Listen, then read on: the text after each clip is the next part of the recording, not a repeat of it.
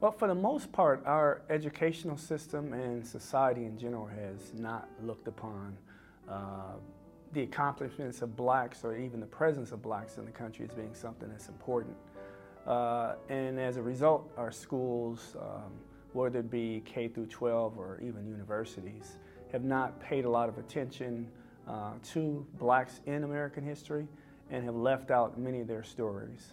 And it continues to be so, uh, with the exception of celebrating a few things in our history books and then uh, celebrating Black History Month. But for the most part, uh, most Americans are unaware of most of the history of blacks in the country.